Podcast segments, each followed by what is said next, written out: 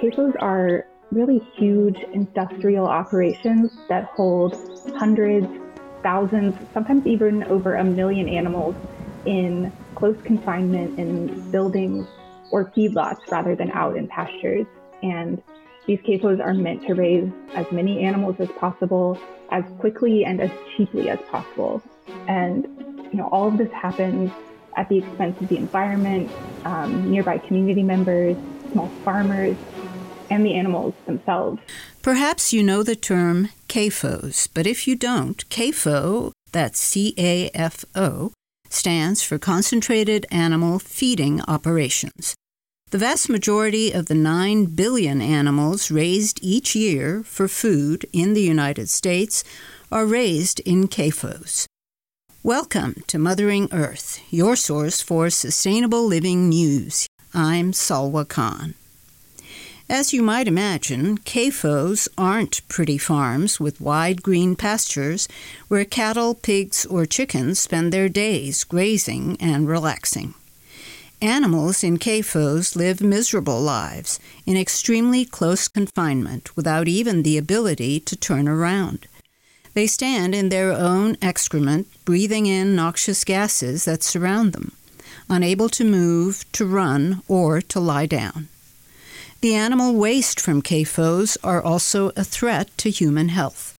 They're spread on the land where they make their way into rivers, streams, and other drinking water sources, and they contain bacteria, pathogens, antibiotics, heavy metals, and other contaminants. According to the Natural Resources Defense Council, the giant agribusinesses that operate CAFOs actively prevent information on the harms they cause from being given to the public. The Environmental Protection Agency is charged with regulating the quality of our water under the Clean Water Act. But when it comes to CAFOs, regulations are ignored. Shamefully, the EPA doesn't even have data on how many CAFOs there are and where they are located. Our focus in this program is on CAFOs and the EPA. My guest, Kara Goad, is a lawyer with an organization called Earth Justice, which is trying to force the EPA to take action on the water pollution caused by CAFOs. I asked Kara to describe what Earth Justice does. Earthjustice is a national nonprofit environmental law organization. And to describe our overall work, we say that we use the power of the law and the strength of partnership to protect people's health, preserve magnificent places and wildlife, advance clean energy, and combat climate change. And to do all of these things, we both fight harmful and polluting activities, and we also work to accelerate the adoption of more sustainable practices. So Earthjustice has over 200 lawyers in 15 offices all across the country. And our lawyers work together with our policy experts, our scientists, and then also communication strategists to serve more than a thousand public interest clients. And, you know, I, I think our slogan really captures our purpose. We're here because the earth needs a good lawyer. I love that slogan. Uh, but tell me about yourself and what brought you to Earth Justice. I'm a senior associate attorney with Earth Justice's Sustainable Food and Farming program. And I've been with the program and with Earth Justice for about two and a half years now. Um, I came to Earth Justice because the organization does really impactful, really leading work on environmental issues on behalf of communities across the country. And I really wanted to support that work. But, you know, I have to say at the time when I started, I didn't really know much about our food system and all of the climate harms and the environmental harms that it causes. But through my time with the program, I've learned that, you know, looking at the full life cycle of our food production, it accounts for a third of global greenhouse gas emissions, and it causes really serious other water and air and other toxic pollution.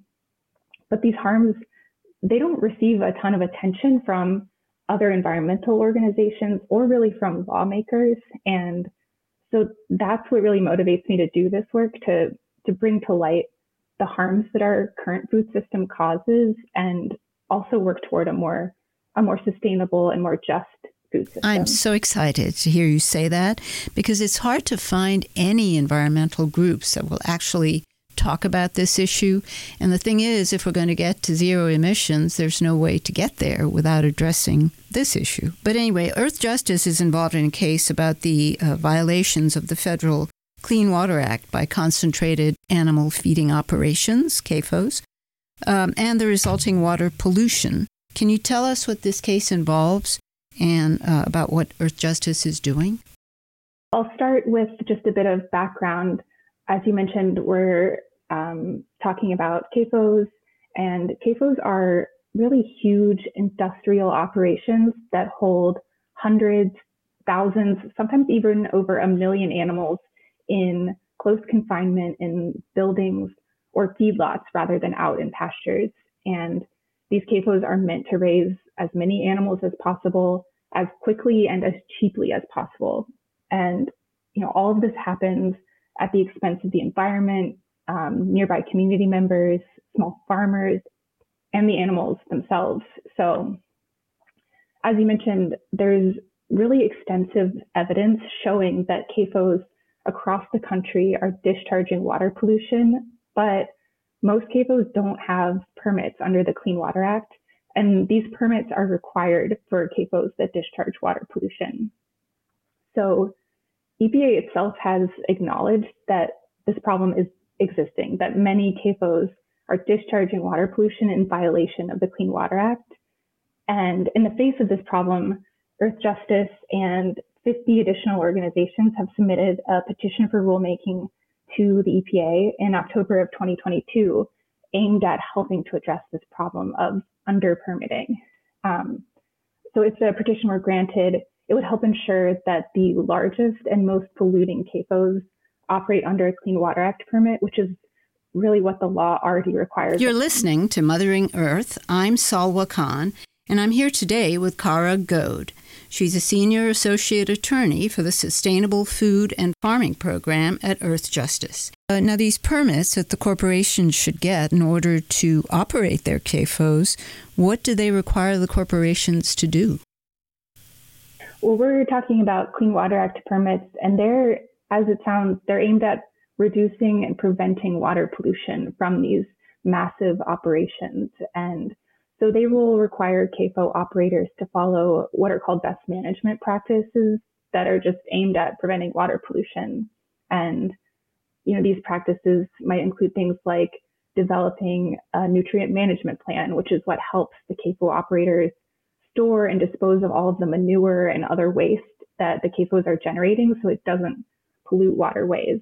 Um, and CAFO um, Clean Water Act permits also require uh, more public participation during the permitting process so community members can share their thoughts on how the CAFO is going to operate, how it's going to dispose of its waste, and this helps increase transparency around CAFOs. So um, Clean Water Act permits offer really important benefits both for communities and the environment. Do we know why the EPA has allowed these CAFOs to operate without the required permits?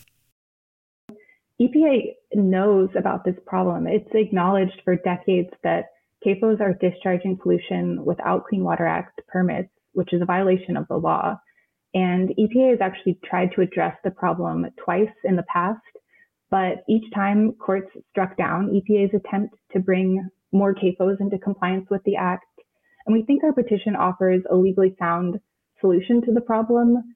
But until EPA acts, the agency's existing regulations right now leave it up to CAFO operators to determine whether they discharge pollution, and then if so, whether they're going to apply for a Clean Water Act permit. And this essentially allows the fox to guard the hen house, and then you get the unsurprising result that many CAFOs just operate without the required Yeah, permit. exactly. Why not?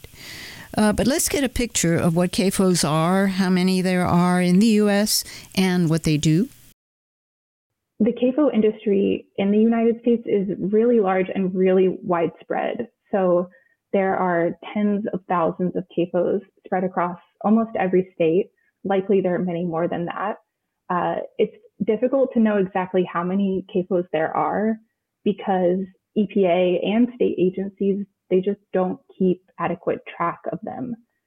So, for example, a 2019 report found that EPA lacked facility specific information for the majority of CAFOs in the country.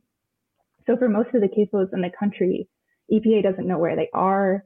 It doesn't know how many animals they can find or how and where they're disposing of their waste. And this is exactly the information that EPA should have in order to make sure that these CAFOs are properly regulated. Uh, you know, even though we have this, this difficulty of knowing exactly how many CAFOs there are, EPA still estimates that there are over 21,000 large CAFOs, which are, you know, especially large operations that meet a certain size threshold that EPA has set. And EPA also estimates that there are approximately 450,000 animal feeding operations, which are smaller than CAFOs, but they still hold hundreds of animals in confinement and they still generate really significant water and air pollution. So it's a vast industry spread across the country. To reiterate, these are animals like cows, pigs, chickens, living creatures, and the CAFOs are spread all over the country. Are there concentrations in particular parts of the country, or are they just all over the country? There are concentrations in particular parts of the country and in particular states. And in fact, there's really there's decades of evidence that shows that CAFOs are located disproportionately in communities of color and low income communities. And, you know, this is, it's no surprise. No one wants these facilities near them. So they end up around people who have less political power. And we can look to North Carolina for an example of this. So there, the state imposed a moratorium on new and expanded swine CAFOs but it did that only after a CAFO was planned near a golf resort in a white, wealthy area. It didn't do this as the CAFOs spread throughout communities of color and low income communities. You're listening to Mothering Earth. I'm Salwa Khan. Today, we're hearing about how concentrated animal feeding operations pollute our water and get away with it because the EPA is unable to apply Clean Water Act regulations to them. It's a frightening story because the pollution of our water, but also pollution of land and air, goes unregulated, and because of the power of agribusiness, the public hears nothing or very little about what's going on. We need people like my guest, Kara Goad, who dedicates her time and effort to taking the EPA to task so that the ongoing and dangerous pollution of our waterways can be stopped. Our mission at Mothering Earth is to bring you stories of people like her who are taking action in order to create a more sustainable world. So please tell people you know about Mothering Earth. Ask them to listen and subscribe on any podcast platform. Back to our interview with Kara Goad. We've heard about how CAFOs are generally located in low income communities and how the pollution from these facilities disproportionately affects the people there. The pollution starts with literally billions of animals defecating and urinating every day. How much waste do they generate? We have a, a kind of picture of how much waste they're generating, and it's a tremendous amount of urine and feces and other waste. So a single cow can generate as much waste as 200 to 400 people, depending on the cow. So a facility with a thousand cows is like a city of, you know, 200,000 people. And then looking at all of the large CAFOs in the country, which are just a subset of all of the CAFOs in the country, as of 2012, they generated over 20 times the amount of fecal matter that humans in the United States generated. Um, and, you know, like I said, a, a single CAFO can generate more waste than an entire city. So we're familiar with a uh, CAFO that has 80,000 pigs, and they produce more manure in that single CAFO than all of the people in Los Angeles. So just a staggering amount of waste from a single facility. So, how do the CAFOs manage this waste? What do they do with it? our petition is focused on swine and dairy CAFOs, uh, which use what's called wet manure management. And this means that they store urine and feces and other waste in liquid form in these vast pits that are often unlined and often out in the open, uncovered. Or they'll use large tanks filled with the liquid waste.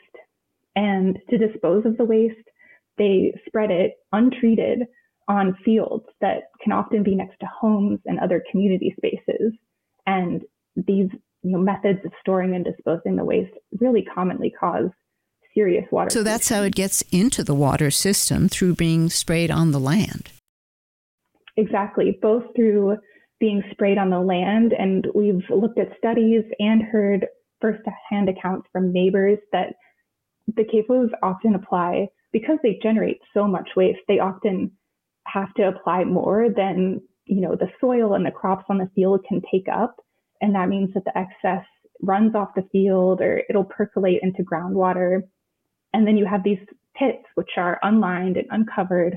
You know, they can overflow, they can breach, and this too releases large quantities of waste into surface water and groundwater. So, why is it they're not required to treat or disinfect this waste?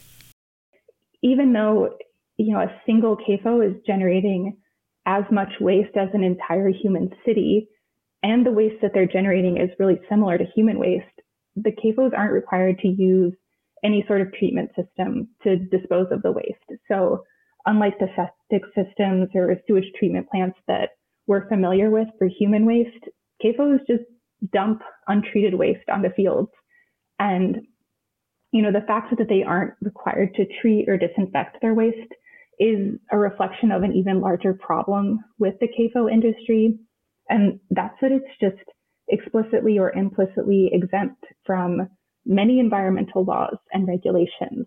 So it's treated really differently than other polluting industries, which, you know, are required to obtain permits and comply with pollution restrictions.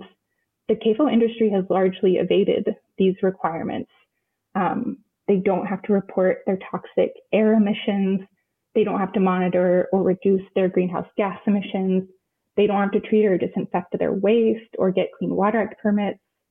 And this is all to the detriment of both the environment and communities. So, why is it they're not required to treat or disinfect this waste? Right. I, I, mean, I think a large piece of it is the power of the agricultural lobby that has a lot of influence over lawmakers, um, you know, and, and a lot of sway when it references things like small family farms, when in fact, what we're talking about today are not small farms. They're massive uh, industrial operations controlled by huge multinational corporations. So the agricultural lobby is really powerful and it's really latched on to a narrative to push its um, you know its goals that doesn't actually match with what we see on the ground in terms of how our food is produced. You're listening to Mothering Earth. I'm Salwa Khan. I'm speaking today with Kara Goad, Senior Associate Attorney for the Sustainable Food and Farming Program at Earth Justice. So now, when this excrement ends up in the water, in rivers, streams, and then there is severe weather or storms, what happens? So things like strong storms and wet weather, they're a trigger for CAFO water pollution in a lot of instances. So, of course, they increase the likelihood that the waste pits are going to breach or overflow and that the waste will then run off into, you know, nearby waterways. And I think looking at Eastern North Carolina provides a really stark picture of the effect of, um, you know, strong storms. So there, um, we had Hurricane Floyd in 1999 that caused at least 45 waste pits to overflow. Hurricane Matthew then happened in 2016 and it caused 14 pits to overflow. And then two years later in 2018, there was Hurricane Florence, which caused 49 pits to breach or overflow. And all of these overflows are happening in disproportionately communities of color and low income communities. So these are the communities that are being flooded with urine and feces and other waste from these operations. and it's only going to get worse as climate change progresses. Is there anything the people who live in these communities can do? Yeah, it's a tough question. Community members really unfortunately face an uphill battle when they're trying to address CAFO pollution. So, both the Clean Water Act permitting problem means that it might erase the public's opportunity to share their input during the permitting process. So it takes away their voice in that way. Um, community members can try to urge their state lawmakers to address CAFO pollution, but you know the powerful agricultural lobby makes it difficult to get state lawmakers to act. And in fact, what we see in many states, they've passed what are called right to farm laws, which really make it more difficult for community members to hold CAFOs accountable for their pollution. And community members can they can try to report CAFO pollution to the state permitting agency, but many of our partners on the ground who live near CAFOs have shared that they don't feel that the agencies take their concerns seriously or really hold CAFOs accountable for their pollution. And in fact, some of our partners have shared that they've experienced harassment and intimidation after they've reported CAFO pollution. So we've heard stories of harassing phone calls, of garbage being dumped in people's driveways, and even of bullet holes being shot in signs near people's homes after they've reported CAFO pollution. So, you know, the, the burden shouldn't fall on community members to monitor and report CAFOs. It's really EPA's responsibility to be doing that. That sounds really frightening. Tell me about these uh, right to farm laws. What is that about? Right to farm laws can do a variety of things.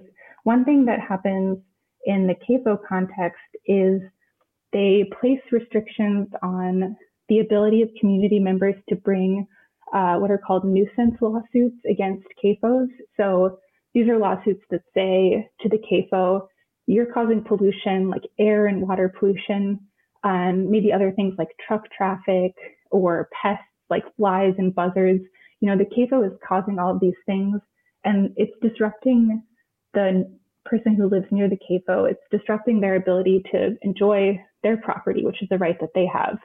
Uh, so they can bring a nuisance suit against the CAFO to make it stop doing these things that are harming the property owner. But the right to farm laws make it more difficult often for community members to do that. They'll set restrictions perhaps on the amount of time that a community member has to bring a lawsuit like this, or they'll say that um, you know only community lim- members living within a certain number of miles of a CAFO can bring them, even though we know that CAFO pollution, both water and air pollution, spreads many miles beyond a CAFO. It might make it more difficult for people who live further but still experience the pollution to to kind of try to hold the CAFOs accountable. So that's that's kind of a look at what these right to farm, so-called right to farm laws. Do. You're listening to Mothering Earth. I'm Salwa Khan, here today with Kara Goad, Senior Associate Attorney for the Sustainable Food and Farming Program at Earth Justice. We talked earlier about Earth Justice and 50 additional organizations submitting a petition to the EPA aimed at helping to address the problem of under permitting by CAFOs. What exactly does the petition ask the EPA to do? Well, the petition asks EPA to adopt a rebuttable presumption that large CAFOs using wet manure management systems are actually discharging water pollution and so must obtain a Clean Water Act permit unless they can show that they're actually not causing any pollution. And the petition focuses in on large CAFOs that use wet manure management systems because these CAFOs are an especially significant source of water pollution because of how big they are and because they're storing their waste in, in a liquid form. But these CAFOs make up a relatively small percentage of all the CAFOs in the country. So a really relatively small regulatory change like we're asking for in the petition could address a significant amount of water pollution. And what the presumption does is it kind of flips the script on the way that permitting for these CAFOs currently works. So rather than leave it up to CAFO operators to determine whether they discharge and then apply for a Clean Water Act permit, under the presumption that we're asking for, EPA would presume, based on all of the evidence that we put in the petition, that large CAFOs using wet manure management systems, they do discharge unless they can prove that they're not discharging. So basically, you're asking EPA to enforce an existing law, which is the Clean Water Act. Exactly, right. The Clean Water Act calls out CAFOs, and it says that if you're a CAFO that discharges, you have to have a Clean Water Act permit. But because of EPA's current regulations, the CAFO operators aren't applying for permits. And what we're trying to do is offer a solution that would make it easier for EPA to ensure that you know the the CAFOs that are causing the most pollution and are a really significant problem are getting the permits that are already required under the law. What are the prospects for the petition? The the ag lobby makes it difficult to better regulate CAFOs, but you know we think the petition presents a number of really compelling reasons why EPA should act now. Um, the petition, of course, is full of evidence that shows that CAFOs are causing water pollution and they're doing it in violation of the Clean Water Act. And it's disproportionately harming environmental justice communities. We have shared it with the National Environmental Justice Advisory Council, which is a committee that um, gives EPA advice and recommendations for addressing environmental justice issues. And we've also shared the petition with members of Congress in the hopes that they'll also urge EPA to grant the petition. It's just hard to get lawmakers invested in the issue and go up against the really powerful agricultural lobby. Why is this issue important to you? Why does it matter so much? I think it matters because there are just tens of thousands of CAFOs, likely many more than that, spread across nearly every state in the country. They're causing toxic water and air pollution and emitting powerful greenhouse gases in almost every state in the country, and they're causing all of this pollution, all this harm disproportionately in communities of color and low income communities and rural communities. And so they're just a, a huge, widespread problem. And we're not going to be able to transform our food system into one that's more sustainable, that's more just, if we keep continuing as we are, allowing CAFOs to pollute really without much regulation at all. And so you know, I think in light of all of the harms they cause, it's really time for CAFOs to be regulated just like every other polluting industry so we can get to the kind of food system that's sustainable and more just. Is there anything you feel the average person could do to get us to a more sustainable system? Yeah, I think, you know, first just learning more about where their food comes from and the impact it has on communities and the environment um, you know, I think people should know that the vast majority of the animal products that they consume, they're not produced on idyllic farms that you might see on the package of a food product, but really they're produced in these massive industrial animal factories that are causing pollution that harms both communities and the environment. And even even a small reduction in the amount of animal products that people consume can really help address the climate and environmental harms that the food system is causing. So both learning more and then trying to make changes in our diet to work toward a more just food system. It's important to know where your food comes from and how it's produced. As Kara Goetz says, learning about the environmental harms caused by our current industrial meat production system is a first step. Do the research yourself and then consider what you can do. If you're alarmed by what you've heard, you can also contact your local congressional representative and senators. Tell them about your concerns and ask them to take action on CAFOs and the enormous amounts of animal excrement that is going into our water. Our government representatives are there to do the work we ask them to do. Thanks so much for listening. Please tell people you know about the Mothering Earth podcast and leave us a review on your podcast platform. Mothering Earth is also on Instagram at mothering underscore earth and on Facebook at Mothering Earth Pod. Until next time, this is Salwa Khan signing off for Mothering Earth your source for sustainable living news.